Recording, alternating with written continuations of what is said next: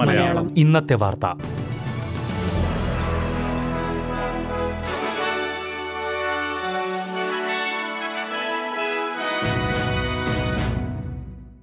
നമസ്കാരം. S B S Malayalam ഇന്നത്തെ വാർത്തയിലേക്ക് സ്വാഗതം. ഇന്ന് രണ്ടായിരത്തി ഇരുപത്തി മൂന്ന് ജൂലൈ രണ്ട് ഞായറാഴ്ച. വാർത്ത വായിക്കുന്നത് ഡെലിസ് പോൾ. ഫെഡറൽ ബജറ്റ് മിച്ച ബജറ്റായത് ആൽബനീസി സർക്കാരിന്റെ നേട്ടമായി കണക്കാക്കാൻ കഴിയില്ലെന്ന് പ്രതിപക്ഷ നേതാവ് പീറ്റർ ഡട്ടൻ. നികുതി ഇനത്തിൽ സർക്കാരിന് കൂടുതൽ പണം ലഭിക്കുന്നതായി അദ്ദേഹം ചൂണ്ടിക്കാട്ടി. മെയ് മാസത്തിലെ കണക്കുകൾ പ്രകാരം പത്തൊൻപത് ബില്യൺ ഡോളറാണ് മിച്ചമുള്ളത്. മിച്ച ബജറ്റ് രാജ്യത്തെ സുരക്ഷിതമായ സാഹചര്യത്തിലേക്കാണ് നയിക്കുന്നതെന്ന് പ്രധാനമന്ത്രി ആന്റണി അൽബനീസി പറഞ്ഞു.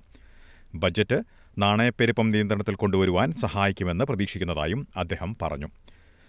എന്നാൽ ലേബറിന് മറ്റൊരു മിച്ച ബജറ്റ് ഉണ്ടാകാൻ സാധ്യതയില്ലെന്നും ലേബർ സർക്കാരിന്റെ അമിതമായുള്ള ചെലവ് ഭാവിയിൽ കമ്മി ബജറ്റിലേക്ക് നയിക്കുമെന്നും പീറ്റർ ഡട്ടൻ പറഞ്ഞു.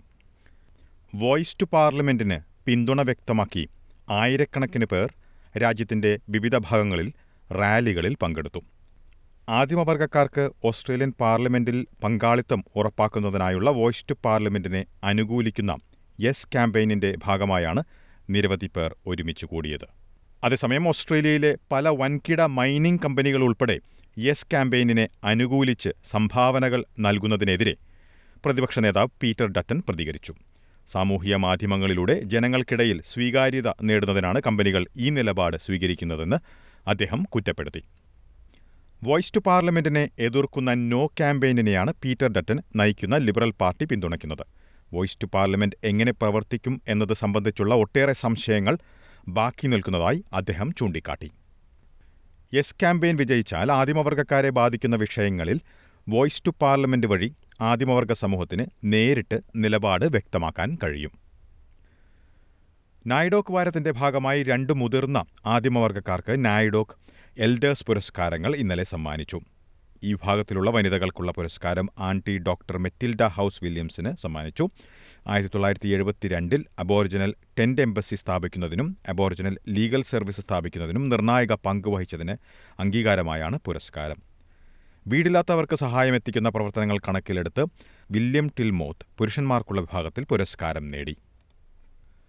പ്രധാന നഗരങ്ങളിലെ നാളത്തെ കാലാവസ്ഥ കൂടി നോക്കാം. സിഡ്നിയിൽ മേഘാവൃതമായിരിക്കും പ്രതീക്ഷിക്കുന്ന കൂടിയ താപനില പതിനേഴ് ഡിഗ്രി സെൽഷ്യസ്.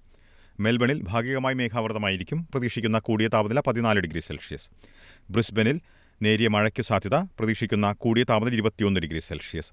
പെർത്തിൽ മഴയ്ക്ക് സാധ്യത പ്രതീക്ഷിക്കുന്ന കൂടിയ താപനില പതിനെട്ട് ഡിഗ്രി സെൽഷ്യസ്. അഡലേഡിൽ മേഘാവൃതമായിരിക്കും പ്രതീക്ഷിക്കുന്ന കൂടിയ താപനില പതിനാല് ഡിഗ്രി സെൽഷ്യസ്. ഹോബാട്ടിൽ ഭാഗികമായി മേഘാവൃതമായിരിക്കും പ്രതീക്ഷിക്കുന്ന കൂടിയ താപനില പന്ത്രണ്ട് ഡിഗ്രി സെൽഷ്യസ്. കാൻബറയിൽ തെളിഞ്ഞ കാലാവസ്ഥയ്ക്കുള്ള സാധ്യത പ്രതീക്ഷിക്കുന്ന കൂടിയ താപനില പതിനാല് ഡിഗ്രി സെൽഷ്യസ്. ഡാർവിനിൽ ഭാഗികമായി മേഘാവൃതമായിരിക്കും പ്രതീക്ഷിക്കുന്ന കൂടിയ താപനില മുപ്പത് ഡിഗ്രി സെൽഷ്യസ്. ഇതോടെ ഇന്നത്തെ വാർത്താ ബുള്ളറ്റിൻ ഇവിടെ അവസാനിക്കുന്നു. ഇനി നാളെ വൈകിട്ട് ആറ് മണിക്ക് എസ് ബി എസ് മലയാളം വാർത്താ ബുള്ളറ്റിനുമായി തിരിച്ചെത്തും. ഇന്ന് വാർത്ത വായിച്ചത് ഡെലിസ് ഫോൾ